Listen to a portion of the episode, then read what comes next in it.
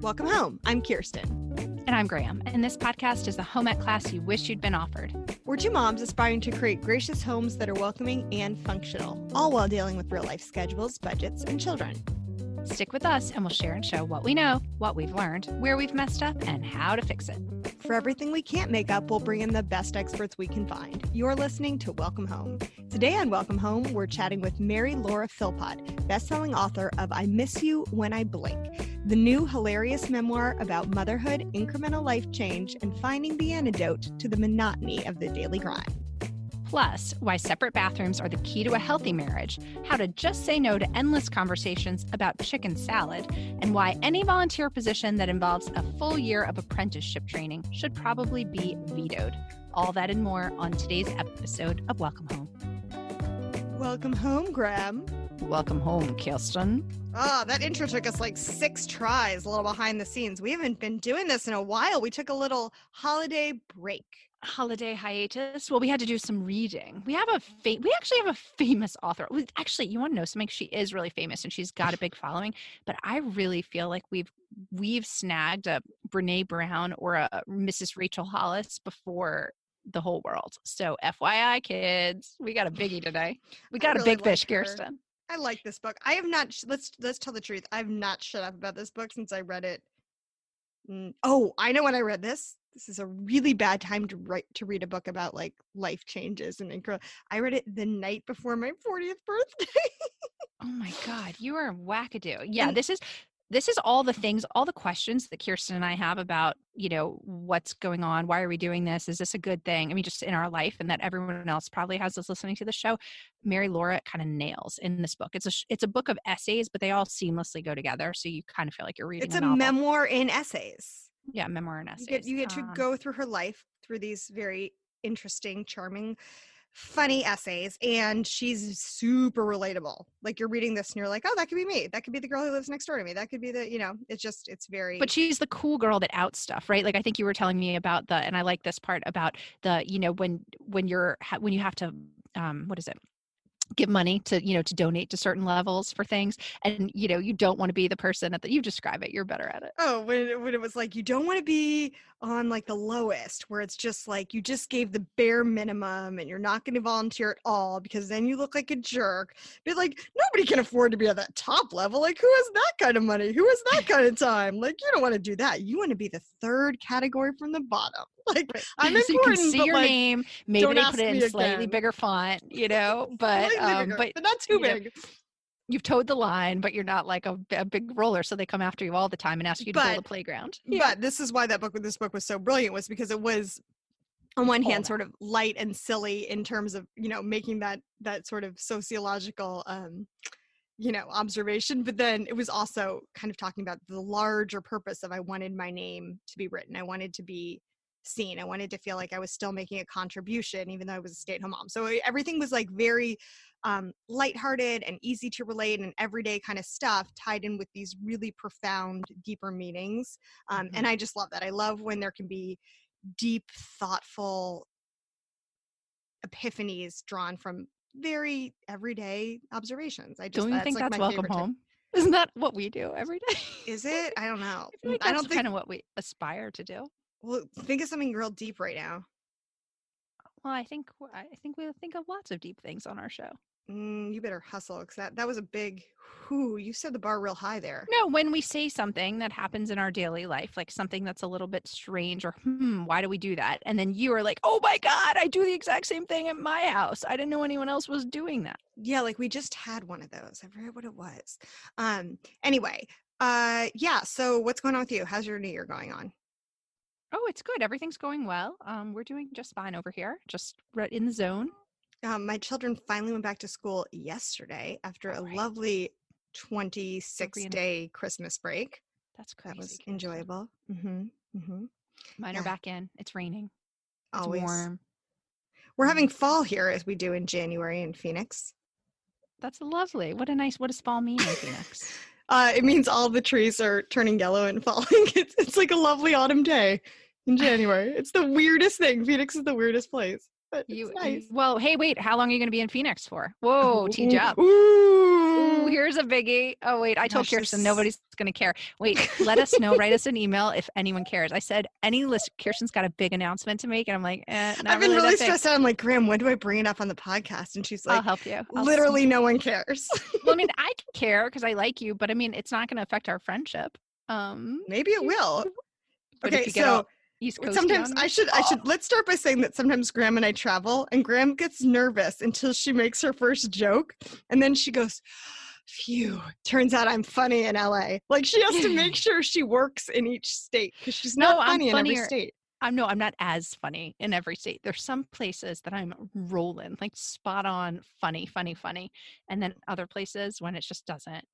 The synapses are not connecting. okay But well then I'm here's still like moderately funny. here's what's happening everyone and if, actually let's crowdsource this if anyone listening lives in Connecticut and wants to be my friend and help me find a school and help me find a grocery Here's, even- here's the question: Do you even know how to spell Connecticut? Yes, I mean I, I'm not not without spell check. Connecticut. Connecticut. Okay, Yeah, so we're moving to Connecticut. Is that how you say it? it's very exciting. Yes. Yeah, we're moving to Connecticut. Um, I feel there's a lot of towns. Oh, this was funny. Alabama. No, Oh, no. Alabama is spelled like it sounds. Oh Birmingham. my gosh, this was There's so no ridiculous. Connecticut situation. We were driving. Okay, because over the holidays we took. You're making me think of something. Over the holidays, we Flo took a trip Rida. to uh, yeah, that's awesome. To uh, cities that we had never been to that we wanted to see in the southeast. Just a very simple little family trip. We went to Memphis. We went to Little Rock. All this kind of stuff. But we were driving through this really small. We were on the highway. We were driving through this really small town in Mississippi, or maybe it was on the border of Alabama, and it, I wish I remembered the exact name. Right? It was it was something semi difficult to pronounce that maybe people could possibly mispronounce but you could tell so they they had the exit sign for it you know said it was coming up in like 15 miles whatever it was and as you got about 3 miles outside of the town they started putting up signs that told you how to pronounce the town's name phonetically and i'm telling you this town probably like how to properly say it and these were signs clearly made by a you know state transportation authority or maybe a prisoner somewhere um, that they were trying to teach you how to say it in case anyone came to the town and heaven forbid mispronounced the town's name. it. Was great. I almost wanted to pull over because these people were so interested in get making sure everyone knew how to pronounce their town's name. Okay, there's a city in Mexico I've been working so hard to learn how to pronounce because have you ever had a Oaxacan old fashioned? Oh yeah oaxaca Yeah. Okay. It's spit- Oaxaca. Oaxaca. For those of you, okay, Oaxaca old fashions are my new favorite cocktail. They are so good. If you do you like an old fashioned, kind of yeah i do okay, I love this because it's an old fashioned. It's a tequila based old fashioned, Graham. It's so good. I'll Oh. make you one, okay or you can order one the next time you go to. You have to go to like a really like hipstery bar to get one now. but okay, this is cool to be trendy okay keep going Oaxacan old fashioned. But for those of you who don't know, Oaxacan is spelled or Oaxaca is with spelled an x O A oh yeah X A C A.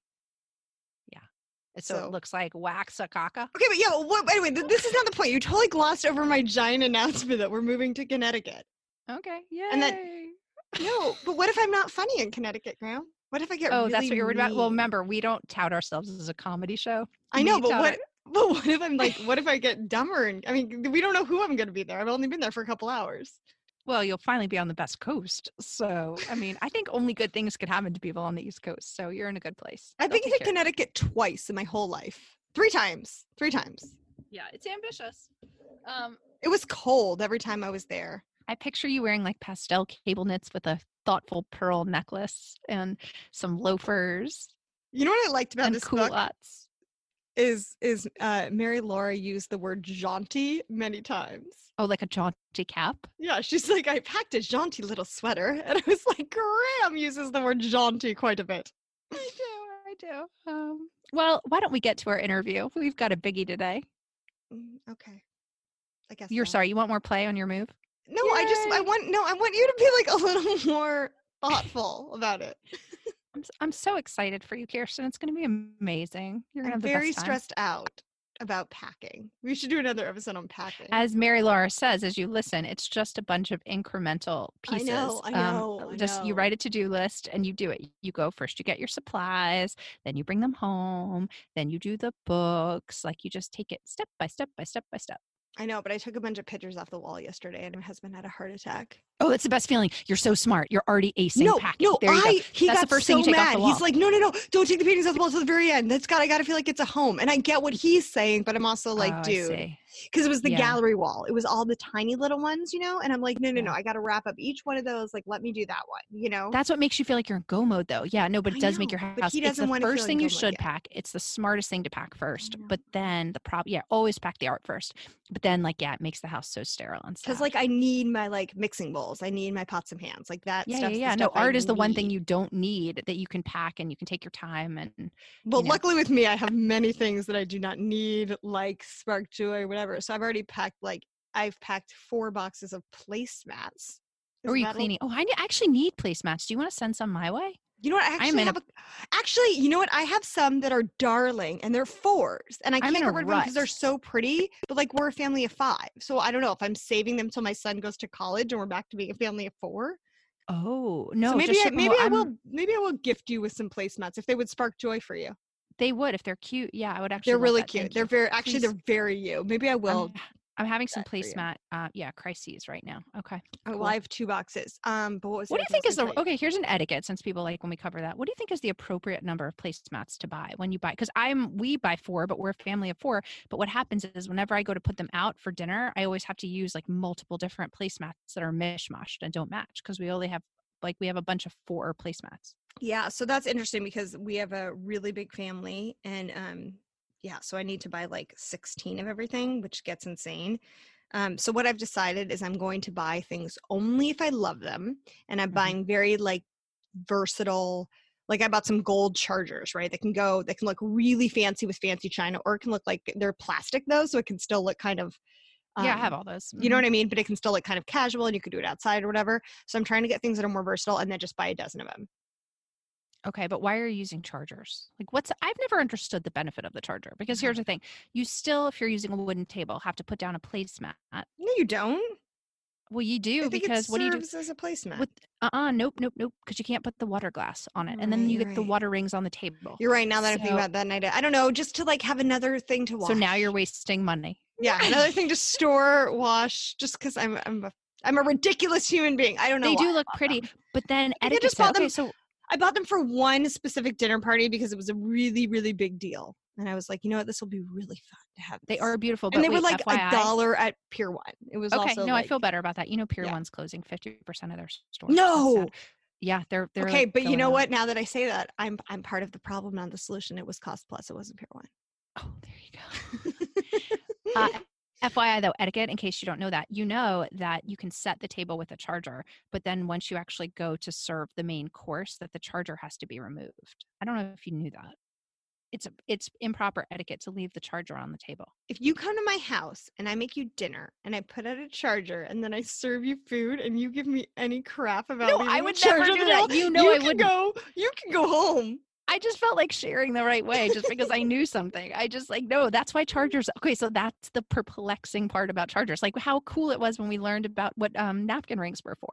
Hey, so I don't understand their value, right? Since we used a is- bad word on this episode, can we just make this one explicit and say I'm gonna call that the asshole test? If someone brings up your charger is still on the table, they're an asshole they should be at your table. It's not Well, I think the way it used to be in when they set a formal table in like Buckingham Palace is the chargers are down, but the main that's what you do as the placeholder for the plate.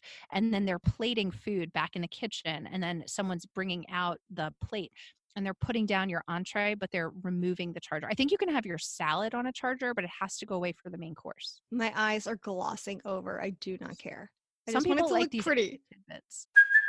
Hey, it's Kaley Cuoco for Priceline. Ready to go to your happy place for a happy price? Well, why didn't you say so? Just download the Priceline app right now and save up to 60% on hotels. So, whether it's Cousin Kevin's Kazoo concert in Kansas City, go Kevin, or Becky's Bachelorette Bash in Bermuda, you never have to miss a trip ever again. So, download the Priceline app today. Your savings are waiting. Go to your happy place for a happy price. Go to your happy price, Priceline. All right. Well, Okay, all right. So I loved this book. We'll get to the book because it really is a great book. Um, can't say enough wonderful things about this book. I've read it like six times. I loved it. I thought it was so smart. Um, all right, Graham, it was so nice to talk to you. You too. Back Bon to be back in the podcasting saddle again. It is good to be back in the saddle. I feel great. okay. All right. Without further ado, as Graham always says, this is this is in case you haven't picked up. After three years of podcasting, I've now realized. And without further ado, that's how she introduces every every person. And then at the end, she goes, "And on that note, you are a creature of habit, Graham." Touche. I love it. Never stop. Never stop saying it. I love it. Okay. Bye. On that note, Without further ado, ta-da! Okay, I am so excited to write. To, okay, we're gonna start again. I am to write the to best book. I actually, I am excited to write the best book I, of the year, but that is probably not. there was a little Freudian slip in there. There you go. Okay, I am so excited to welcome the author of the best book I read all, all last year. I am so thrilled to have Mary Laura Philpott on. Welcome home. Thank you so much for being here. Oh my goodness. Thank you for having me. Oh, we are so excited to get to talk to you. Um, okay, so we've been chatting a little bit offline. You are talking to us from Nashville. Yes. So Graham has a little other. Ooh, I know. I feel like we're physically close. This is kind of fun. I don't know. I feel like I all many of our guests are on a coast. yeah, it's you're nice. just three hours down the road from me. I pretty could be there. Hold on. Let's just do this a different way.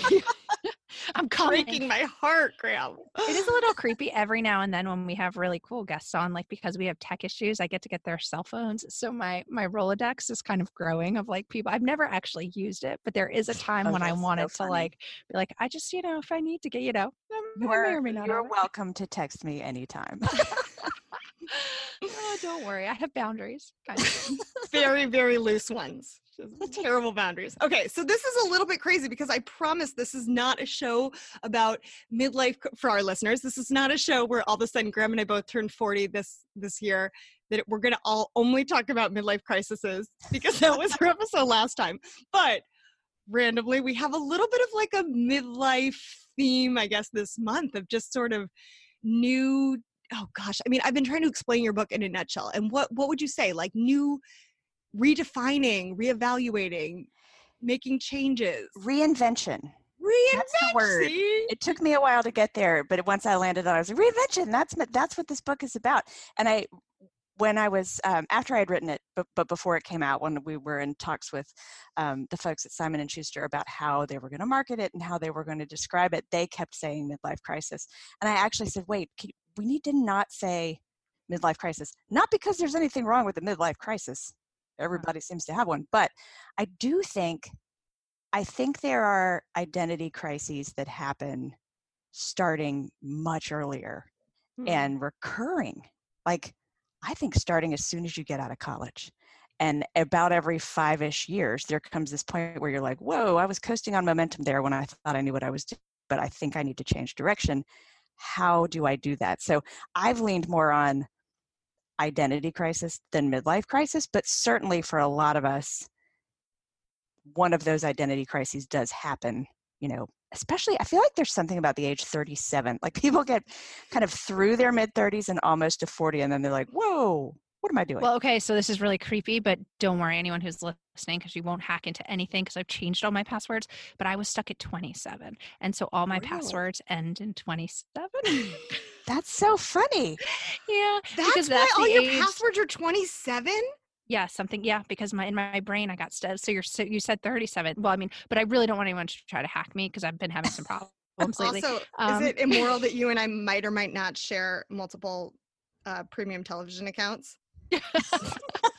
I love knowing what Kirsten's watching on Hulu. I It's think really that's fun. just fine. And I think she thinks I'm a little pathetic that I've watched 92 episodes of Golden Girls. Um, but actually. Mary Laura, you might not know. You're speaking to someone pretty famous. Kirsten, actually, it was when she was working at CNN years ago. She's the one who term coined the term quarter life crisis. That is No way. No, that is Yeah. such fake news. Um, nope, that is not, fake true. news. You I, came I up with didn't. it. No, no, I interviewed the woman who came up with it. Graham, In Oh. case you haven't noticed, my MO is not to do anything groundbreaking. It's to find people who do cool stuff and manage to get them to do interviews with me. That is my life story. It's I think you can break down the life crisis into any number of fractions. Quarter life crisis, third life crisis, four fifths of the way crisis. The the funny one of the funniest things that kept happening to me on book tour um, and, and still happens when I'm just out and about is inevitably in any crowd there are one or two women there who are decades older than everyone else. They're somebody's grandmother or, or they're in a book club or whatever and they'll come up to me at the end in the signing line and they'll lean in with this like conspiratorial grin Mm. on their faces like this is so funny. And they'll go guess what? It never ends. So Oh, as far as i know you can keep on breaking down these fractions for quite some time the greatest gem I've ever learned. For those of you listening who are not familiar, obviously you need to go and get the book. I miss you when I blink. But it's a compilation of essays. And we don't have to always talk about crisis. I like what you're saying about reinvention, and we're going to dig into that a little bit more. However, I think the most important part is that, and I think kind of what Kirsten and I took away from it is that you don't have to blow up, you know, the ship um, and Right. change your life. That this is about. It's funny. So I mean, basically, you're going to read a book that's just going to make you laugh and smile, and you're going to say, "Oh, Mary Laura, you're just my dear friend that I never knew."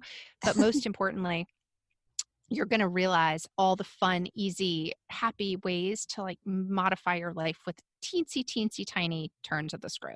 yeah i mean you can blow up your life but but if That's you think a bad about idea. Uh, if you you, know, think I've about how often we need to change, if you blew your life up every time, if every time you needed to change direction, you ran away from home with a backpack and changed your name and hiked the globe, first of all, you would run out of money. And secondly, that would just be a really exhausting and disruptive way to live.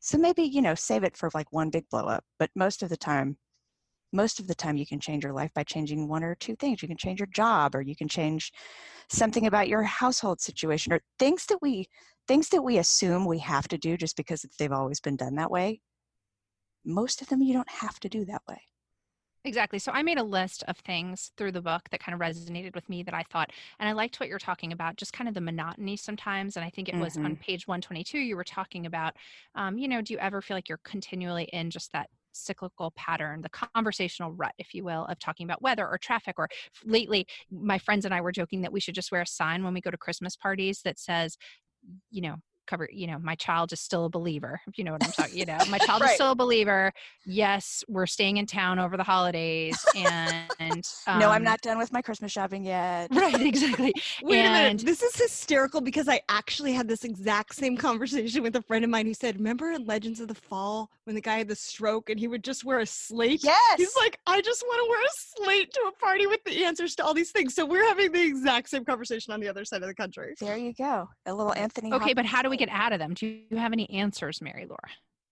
How do you break through the junk Well, no, here's my question. You wrote beautifully about, and sadly, and drove me crazy about um, being at a party and being so excited to have a, a ladies' night out, not talk about our kids, not talk about strollers, not talk about carpool or what, who's going to do, you know, which gymnastics class, and and then it all ended up being like a four-hour conversation about chicken salad, and Mhm. you had a had, had a breakdown over that. So I want to know, like, because I have literally I I read I made my husband sit in the car in our garage while we were paying a sitter to finish that chapter on Audible.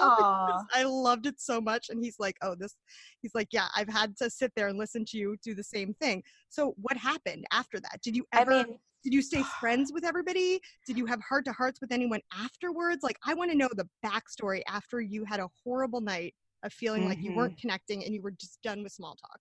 What happened? I mean, it kind of it kind of unspooled over time. One of the things I I figured out around that time of life was that I don't have to go to everything I thought I had to go to. Like I used to go to every single school related parent function because I thought you you have to you have to go to the second grade mom's night out and you have to go to the back to school night parent social and you have to go to the auction and you have to go to this and I would go to every single one and like you're saying when they start to feel repetitive like you could just have a slate in your hand that's when you can say to yourself guess what? I don't have to go to that. I can do something i want to do instead. Um, yeah but what if they take you off the guest list? Then you're free. No.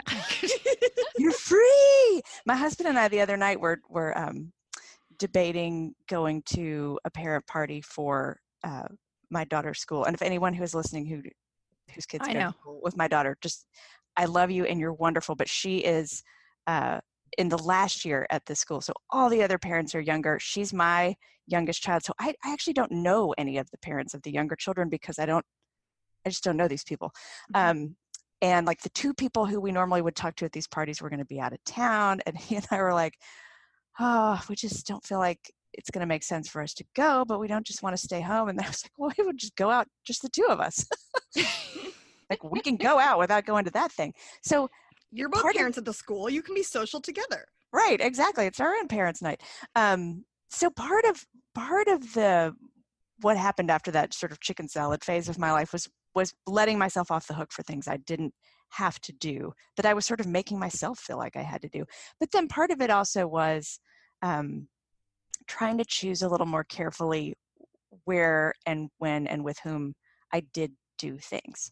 And you know if if you've got to get a sitter or you've got to rearrange your work schedule or whatever to go out one night a week make it with people you actually care about and and make it you know a setting where you can actually have a conversation Okay, I'm not calling you out because I love you um, and I love your book, but here's my question for you because I think Yeah. you're a journalist and we, Kirsten and I both studied journalism. Here's where I think I get in trouble is I feel Mhm. like I was always taught everybody has a story, everybody's interesting. So I spend all my time, like I I think I have trouble pulling away from things because I keep thinking to myself, okay, well, if I just change the angle a little bit this way and I kind of ask you better questions, you'll become fun.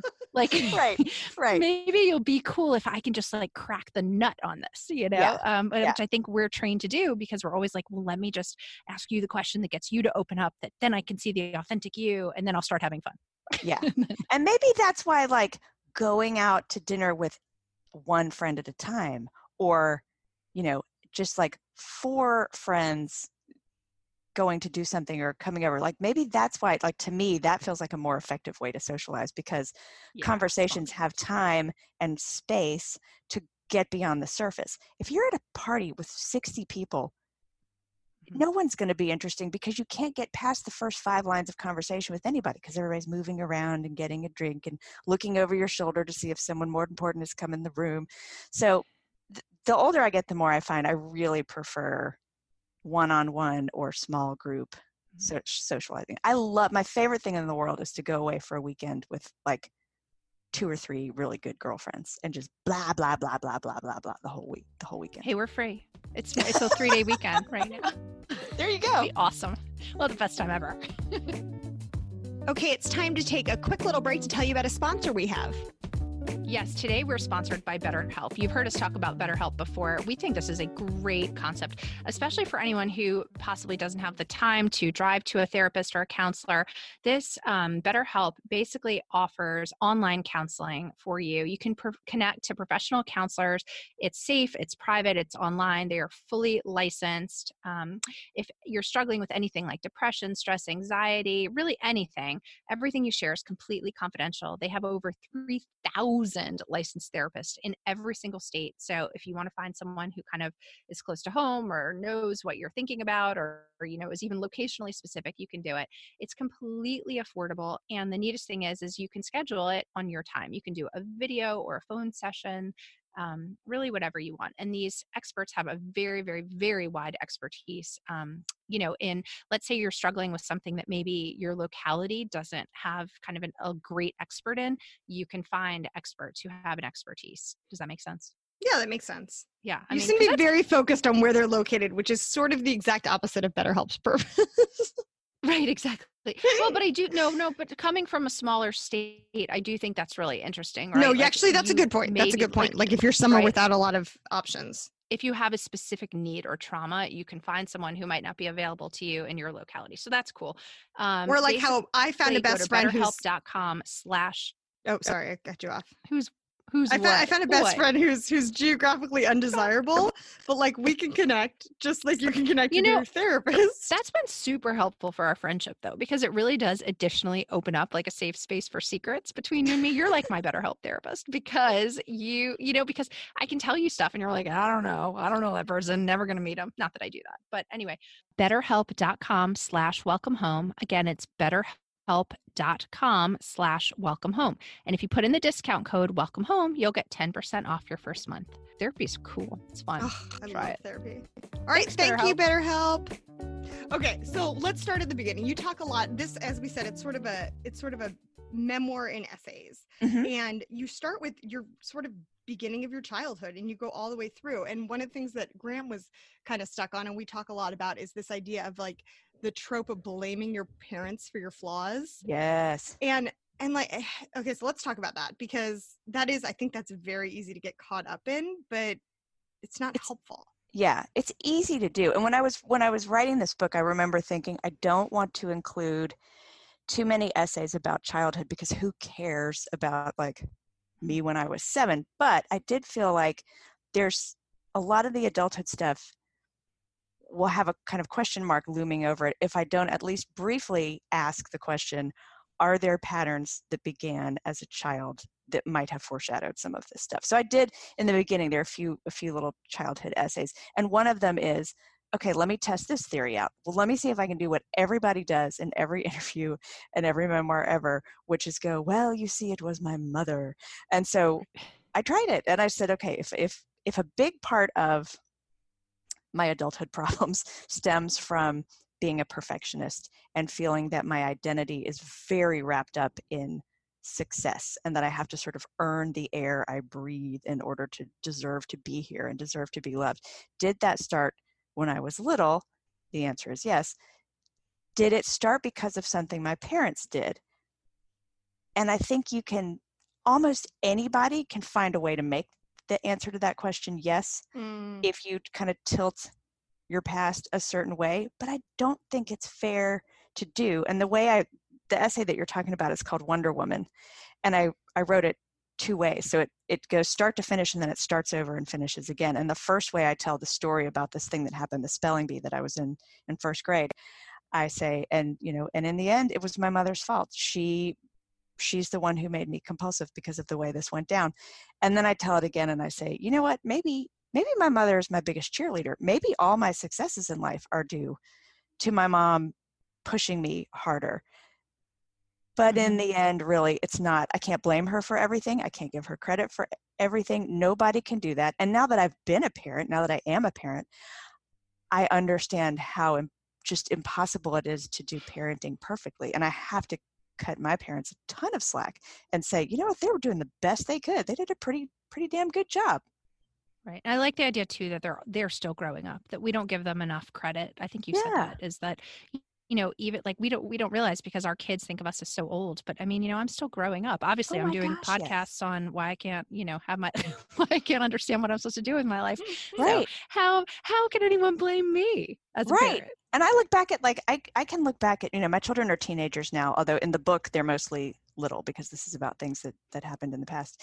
Um, but I can look back at myself as a young parent when my children were babies and I oh I just have so much sympathy and and pity on my on my young parent self because I was trying so hard. But you don't know when you're in when you're in it when you're in the moment and you're in those years you don't have the perspective yet to know what's important and what's not or at least i didn't and so i felt like everything was so important and i really stressed about every little choice Totally. Well, that kind of brings back to the perfection, which was another thing that just resonated with me. And, you know, from a lot of our listeners, when you're listening to it, well, this, okay, this podcast started off as like actually helpful and full of great tips on homemaking. And then, then we realized it was much more fun just to find interesting people and chat with them. Um, but, you know, people who maybe are with us from the early days probably have a little bit of perfectionism. They wanted to host parties, they wanted to have efficient systems. I mean, Mhm. being a perfectionist, that's probably, would you say that was your sort of prevailing trait? Oh yeah oh yeah yeah like if you broke m- my personality down into a recipe it would be like add four cups of perfectionism and a dash of everything else Okay, so let's talk about this because here's the problem. I'm a rep- recovering perfectionist as well. mm-hmm. It's hard for perfectionists to um, even admit they're perfectionists because if I were a better perfectionist, I would be Mhm. much more organized. Like it is hard. Like even being a per- oh gosh, it's just the worst. Never mind. I don't even want to talk about. it. I'm tired.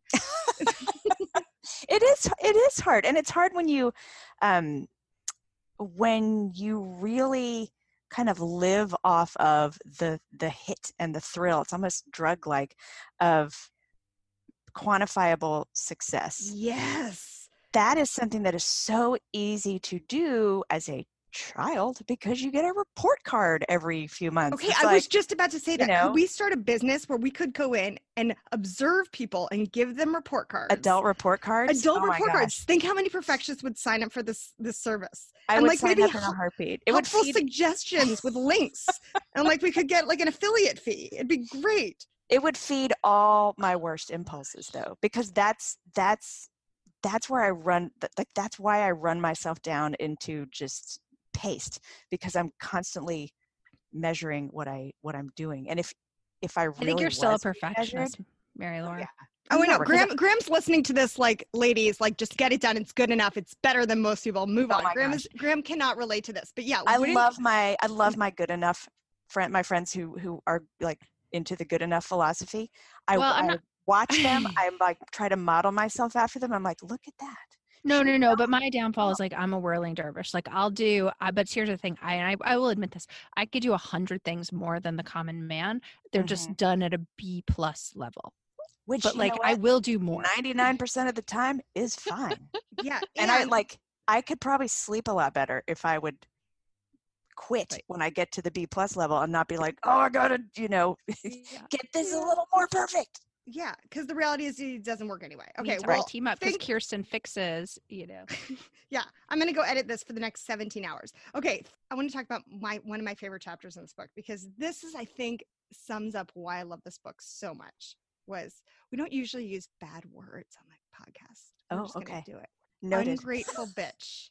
Ah, Oh my gosh, did I love this chapter? we're Okay. allowed to use that word because otherwise we wouldn't be able to talk about this chapter at all. Oh my gosh. And can I I don't want to like give away too much of the book because you all need to read it. It will change your life. It is so good, especially if you're a perfectionist, especially if you're someone who just sometimes wonders if you're doing it right. Oh, it's so good. But um Ungrateful bitch, you basically say in it, you know, change your name to ungrateful bitch and make your Starbucks name ungrateful bitch. I love this Mhm. idea. And here's the problem and i think you you read this book and you realize like you have gotten to live as you you're, you're very you do a great job in this book of you know you've you've had a great life you've had lots of blessings lots of wonderful things mm-hmm. and how you know constantly saying to yourself well i don't have the right to complain because so and people have it so much worse than me Yeah. and walking that line of like we don't, i don't want to be a victim. Nobody wants to be a victim. Victims who walk around and say woe is me are just unattractive and it's not a trait that humans are drawn to that's not anything anyone's inspired by Right. you know so how you walk this line of saying i have so much i'm so blessed i'm so fortunate but i still want some more yeah. Well, and it would be it would be utterly goofy not to acknowledge my privilege in Yes. in every everything that I write about in this book is from a privileged perspective. You know, I'm not writing about I'm sad about this thing that happened at work because all my coworkers were shot. And I'm not writing about I'm sad about this thing that's happening in my family because my child is dying. Like I, the base level of privilege in my life is is there. But I do think everyone has a a deep inner need to find mental and emotional peace. And if that's the thing you want more of, if you're like, I, I'm, I want mental and emotional peace, I think that's a fine thing to want more of. That's different from saying, you know, I have, I have a blue Corvette, but I wish I had the red Maserati. You know, that's a Yeah. different kind of, that's a different kind of wishing for more. Um, but I did feel like I needed to address it and, and address the fact, not only like, why am I writing this book if everything is mostly fine in my life on the in the grand scheme of things but also just as i was going through a lot of what i write about in this book this this desire to reinvent my life and not knowing how to do it and feeling trapped i felt like i couldn't talk about it out loud because people would go you ungrateful bitch. And Mhm. so the essay as you as you hinted the essay is kind of me going okay so maybe i am an ungrateful bitch. Let me get used to that term. I'm just going to repeat it until it is meaningless. Um, but it's a goofy exercise but it's a helpful exercise too because that that never goes away. I just um, this past fall I, I published an essay in the new york times called oh, what was it called? The great fortune of ordinary sadness. And it was Mm. about something um, sad like truly sad that happened in my family but which is not that sad in the grand scheme of all the sadnesses in the world and how i felt like i i couldn't talk about it out loud. And so I was walking around carrying this little sadness and trying not not to let it out and to make sure I was I was outwardly you know acknowledging much bigger more important things. Um, but that's a reality of life. There there's no it's not realistic to go well now that i see how bad things really are for the polar bears i am not going to be upset about the fact that my career went off the rails. It, big sad little sad it all exists. It's all real Hmm. So, what kind of self talk do you do to to get past that? um self-talk you know what has been helping me a lot with self-talk lately is i downloaded the calm app and i paid the money to do the like the paid subscription where you have access to all the different guided meditations and in the morning most mornings if i if i can logistically manage it i listen to about a 10 or 12 minute guided meditation and they have there's like a huge menu of things you can choose from but they have the ones that are just like be still and breathe and feel your skin in the world and have loving kindness but then they also have some that kind of have like a little lesson or a lecture in them um, and i've been listening to one to ones about anxiety because i'm a very anxious person that is never going to go away but even the ones that are you know ostensibly about anxiety or confidence or stress always have something baked in there about self-talk um, and starting your day with telling yourself good things instead of starting your day going you are so ungrateful. You are so behind. You are so whatever which is my natural tendency. Um, I'm, a, I'm a huge fan of of guided meditation now that you know now that i've been doing it for like a few months i'm a i'm a big fan Well, I've downloaded that app too, but it sounds like you might actually be doing it differently than me. I just get the push notifications and then I press ignore, ignore, and I go. yeah So okay, They- so this is interesting. You're doing it a little bit differently. I'm Yes, they will serve you up a little like one meditation a day. That's like the meditation of the day, but you never know what it's going to be, and it might be something that kind of applies to you, and it might be more general. I seek out the ones that are like seven days of managing anxiety, and I start with day one, and I go all the way through day seven, and then on day eight I start over on day one. But just pushing ignore, you're telling me, is not going to get the job done. That may that may not do quite as much. interesting. Yeah. I'll ta- I'll make a note of that. Okay. Um, Talk about a little bit about the portion you talk about in the book with your husband, um, and how you know he's just sounds like an absolutely lovely, wonderful man. Um, but when he sounds like a felt saint. yeah, but you know Awesome. he's all you Um, ha- you know. Sometimes that's all you have to let your feelings out on. I'm so sorry, my cat is in here, and I don't know how Hello, that cat. happened. Is that what you hear? Do you hear? I that don't hear a cat, but I I'm didn't hear a but I'm happy that a cat is here. My cat's trying Um, to find his little position, you know, and sit down, and you're Oh, just yeah. watching him You kind of. got to turn around 500 times. Yeah, 500 times. you got to do all that um i mean that's always the case that the people closest to us are the ones who get the brunt of of everything awful and i think that's true in in any relationship. It's true in marriage it's true in dating relationships it's really true in parenting. When i think back to being i have teenagers now when i think back to being a teenager and the fact that like god with the stuff my mom put up with what a jackass i was because coming home at the end of the day, that's where you can be a jackass because you've held it together in public all day long. And I see my kids doing that now. You know, like they hold it together all day and then they get home and they're just like blah and they melt down. And that's that's what you do at home. So whoever is, you know, whoever is closest to you often gets the worst, the worst of it. Um, and and don't you love it then when your friends say, "Oh, they were just such a delight to have. They were so polite." People- best manners ever. And pe- Yeah, you're you know this what? is People say that about people say that about my dog. That uh, listeners don't know this, but before we started recording, my dog was howling, and I had to move to a different room in my house so that we could actually hear each other talk. I have this little beagle named Eleanor Roosevelt, who is beautiful and the cutest thing you've ever seen, and so snuggly and wonderful. And when people come over, she just sits and wags her tail and makes little cutie eyes, and they're like, "She is just the best little puppy, puppy." And then people leave, and she starts like digging holes in all the furniture and eating the doorknobs, and you know, we're we are our worst selves for our own our own our beloved, family. yeah. yeah But I think with the spouses, there's even another level because you talked in there something that I thought was so profound, which was blaming your spouse for things. oh yeah And you knew in the back of your mind, like, it's totally not his fault. But it's like you were there. You were another adult when I was making all these life decisions that now I'm unsatisfied with. Like, Mhm. you must be partially to, like, you're an accomplice, you know? yeah and that is so fast and that's very insightful too that really it was you you were you were mad at you but it's like Right. innocent bystander who let you do all those stupid right things but you your brain your brain wants you to be able to blame anybody else especially your 'cause brain's you, like who could i blame who could, yeah you. met your husband in college right Right.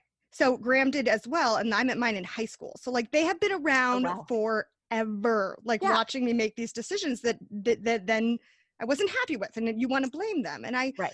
I am just wondering- anything bad we've done it's probably their fault it's probably their fault subconsciously he implanted that idea in my head yeah um okay so but how uh how then when you when you did say i want to make some changes and i want to do some reinvention you know it seems like he had an overwhelming amount of patience and um he's a very patient person supportiveness over Mhm. this especially when you even mentioned the idea of like maybe we just like don't get divorced but like live in separate houses like that Mhm. would freak me out if my husband said that Isn't it amazing though that more people don't do that?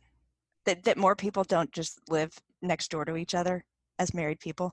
I like that it's amazing to me that that hasn't caught on that we don't all live in little duplexes with each our own space and then a shared space. Okay, I don't agree with you on that. No? here no, but I will tell you, this is this might be like too much information, but like why we sleep in the same bed?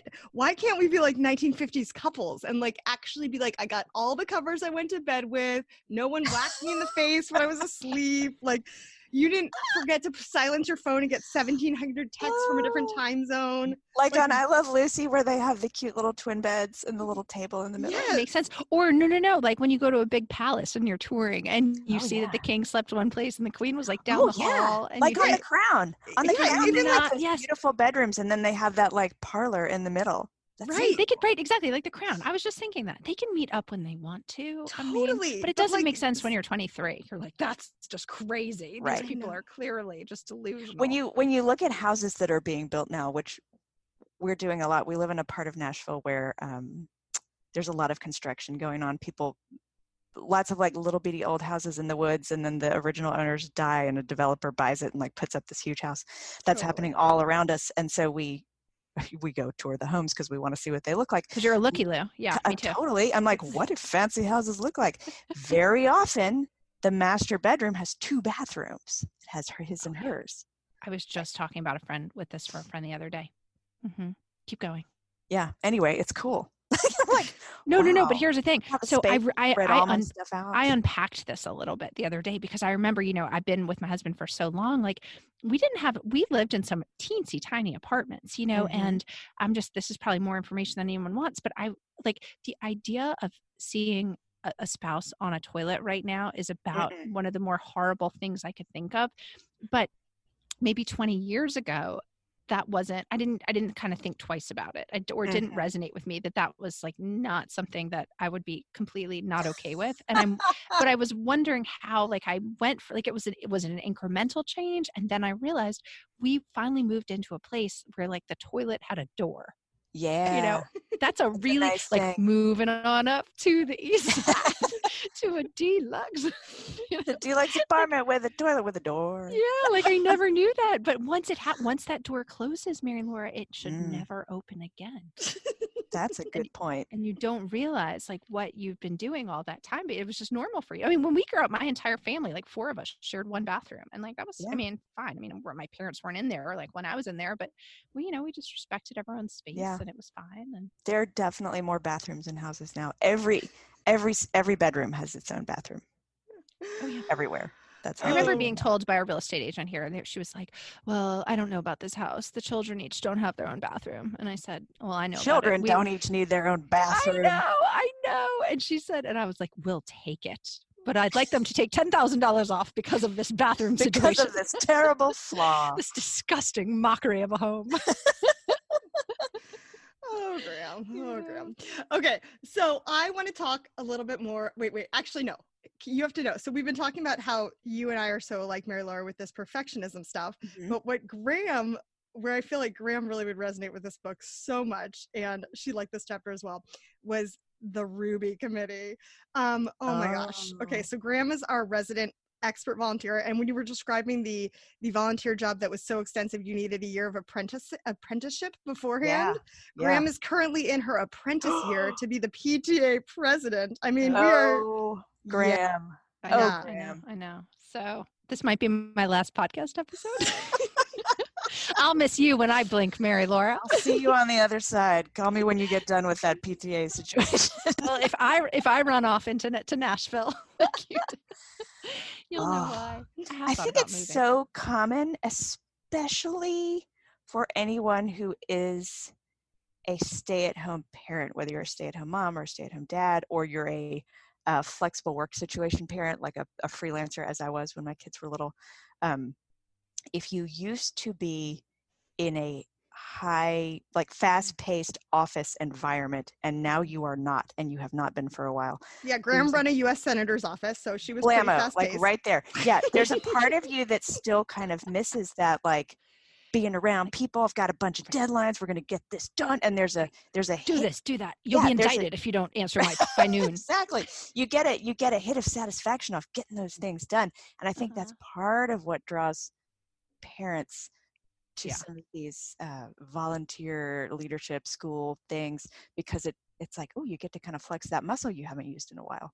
Yeah, it's so whack. I've already figured it out though. I know the answer to this. Oh, of why we do it, why people like us do that. And it's Okay. for all those reasons. It's just, well, and also it's because like I'm educated, I have the time. I feel like, well, okay, well, if this is my job to be home with the kids, then I Mhm. might as well be like doing it to the extent of the way that I would put in my effort to a full time job. You know, what I mean, so, right. And, you know, and then you get to the other thing. There was an interesting article in the New York Times a couple days ago Kirsten, we didn't even talk about this about how um, the actually it was written by the editorial board, which I have to say they're getting a Oh. little whack with their editorials.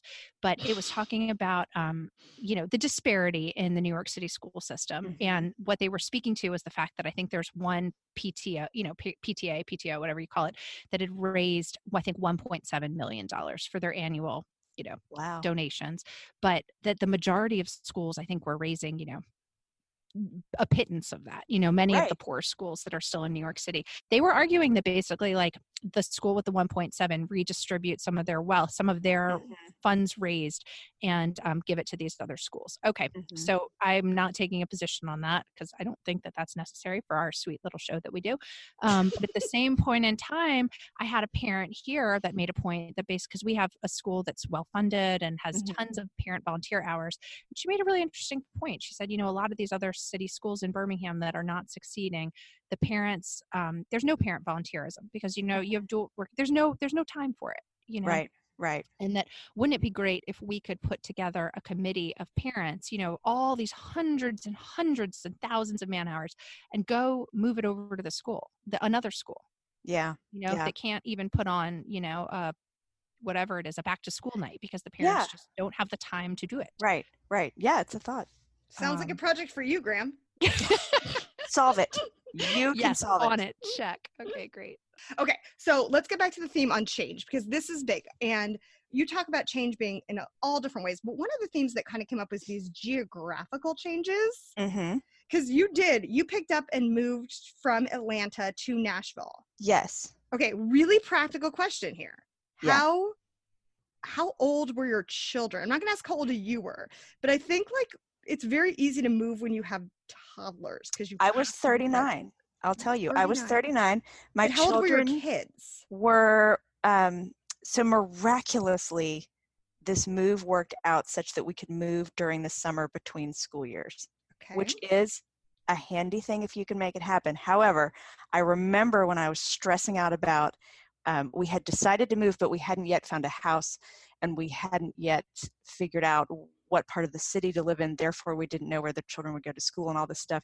I remember telling my therapist, like, oh, I've just got to get it all figured out before before you know march so that we can get it planned and then we can move in the summer. And she was like why?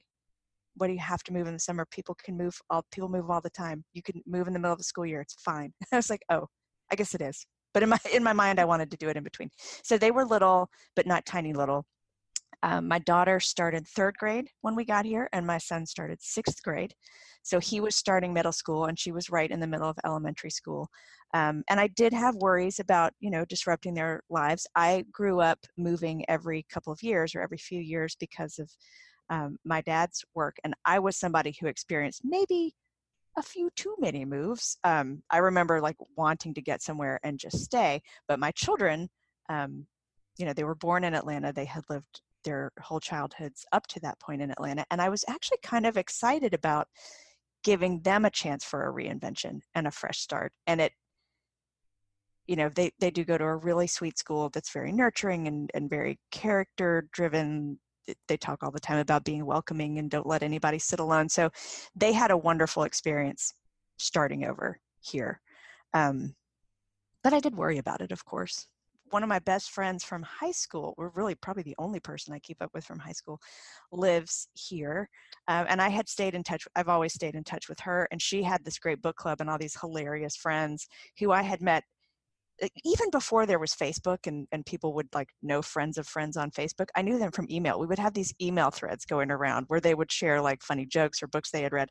So I sort of had these pen pals here before I ever lived here. So I had a built in social network already here I was yeah, and I'm and I'm only I guess asking these questions because you know there are these ideas of big changes that seem so daunting, but like mm-hmm. really it comes down to these little things like you're talking about, like oh I joined a book club, I had a friend from high school, my kids yeah. went to a school that really stressed, you know, and these changes that seem so huge in your mind. Everything breaks down into small pieces. I mean, yeah. just the thought of like I remember being like, oh, moving. How do you even move? And then I would laugh at myself and be like, you hire a truck, you put your dishes in a box and you drive across straight line state lines like it's not actually that hard.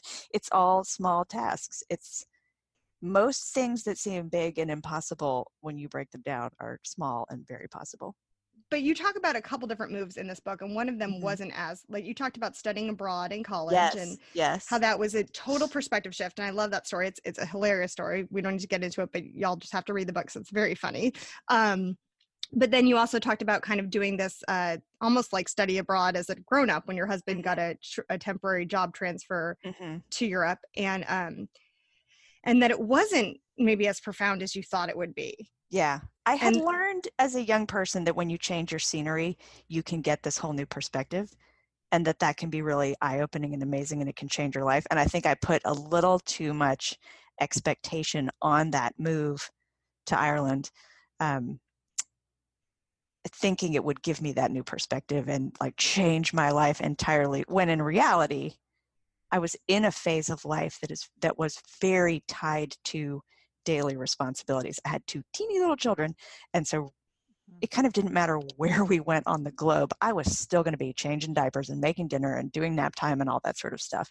So it was it was not quite the like total fresh start that i sort of pretended it could be yeah, and I love that because like weaving your own wool and mm, yeah, exactly. Yeah. Raising my sheep. Right, which we always think we will be. I really do feel like I, because I, I, love to travel too. I always think somehow if I just pick up and go, you know, I'll become mm-hmm. a different person. But I've never right. really found that to be the case. Well, Graham, no. I know. I think it's totally your experience as well, though. Sometimes you'll come because Graham is like the crazy traveler. She's always on the road. Mm-hmm. But sometimes you come back and you're like life changing, perspective shifting. Other times you're like, it was fun. It was nice. It was, it was yeah. okay. There we yeah. missed some planes. We got some things. Right. Both thing both things are true. It is eye opening to go to a different place. You can reinvent yourself sometimes more easily by removing yourself from your scenery and your props, but you are also still yourself wherever you go.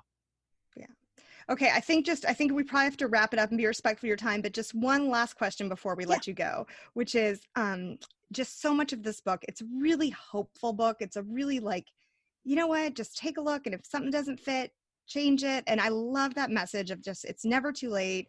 Um, there's never a defining thing that can't be rewritten, a new story, I, just a fresh start. I love how optimistic and encouraging is in that front. Um, but what about our listeners? What advice would you give to our listeners who just feel like, yeah, well, she did it, but I can't, or mm, maybe that worked for her, but for me, I've got all mm-hmm. these stumbling blocks that are that that'll prevent this. What advice do you give to people who just don't think that that that could be their story? The best advice I can give, the advice I give most often to people at, at any phase. And I'm not like an advice, you know, I'm not an advice columnist, but I feel like mm-hmm. the past year being on book tour, people are always like, "What's your mm-hmm. advice?" And the thing I say more more often than anything is pick, do the math on how you spend your time, and add up the minutes and hours you spend every day or every week or whatever increment makes sense. Add up the time you spend on things you love doing and things you have to do, like you actually do have to do. Okay, you have to eat. Um, Empty the dishwasher. do the right, you're like all yeah, like you have to do that. Um, and then add up the time you spend on things you don't like or you absolutely hate or that are draining the life force out of you and do that math. And if you've got way higher number on things that you don't like or that are draining the life force out of you, pick start by picking one of them and quit it. And I mean, I remember thinking, oh God, I'm so tired and I'm so, I just, I feel like I'm a hamster on a wheel and I do all these things that I, do, I was spending time with people I didn't even care about, doing things I didn't even care about and going, but I just have to. This is what I have to do. And somewhere in there, there's one thing you can change. You can, I mean, you can go to a different, go to a grocery store closer to your house and spend less time in your car if you spend too much time, you know, in traffic. Like somewhere in there is one thing you can quit or change. I like that. I like That's that. my advice. Very manageable. And Yeah. by the way, that little ding that went off when you were talking was Yeah. the um, alert on my Apple Watch telling me take a moment to breathe, calm. Did you tap ignore? I did. I totally Absolutely. Of course she did. that was great timing, though. Magical. That was Uh, well, awesome. Thank you so much for being here and talking to our listeners. And again, this book was just so well written and so thoughtful. Oh, and I just gleaned so much information from it and um, such a really encouraging perspective. So I would encourage all of our listeners to pick it up. You will really enjoy Mary Laura's writing. It's funny, it's smart, it's so relatable. It's a memoir that is like, oh, that could have been my life. It's just a really um, fun, thoughtful read. So thank you so much for sharing some time with us and with our listeners. Thank you for thank you for this fun conversation and for reading. For all of it. Thanks, Mary Laura. Thanks for listening to this week's episode of Welcome Home. We think you guys are the best. If you'd like to learn more about today's topic or any of the sponsor deals we mentioned, visit our website at well, thewelcomehomepodcast.com. Our sweet listeners tell us all the time that it feels like we're real life friends, and not to be too mushy, but we feel the same about you. So why not go ahead and connect with us on Instagram? We're at the Welcome Home Podcast. Or if it's something super secret, feel free to send us an email at hello at thewelcomehomepodcast.com, especially if it's a secret about Kirsten. I'm the one who checks the email, it will stay between us. And as always, if you'd enjoyed today's episode of Welcome Home, please make sure you're subscribed. And also, if you have a few minutes, we'd just love for you to leave us a review wherever you listen to podcasts. Also, please share the show with your friends. Tell your friends, that's the hospitable thing to do. Thanks for listening to Welcome Home.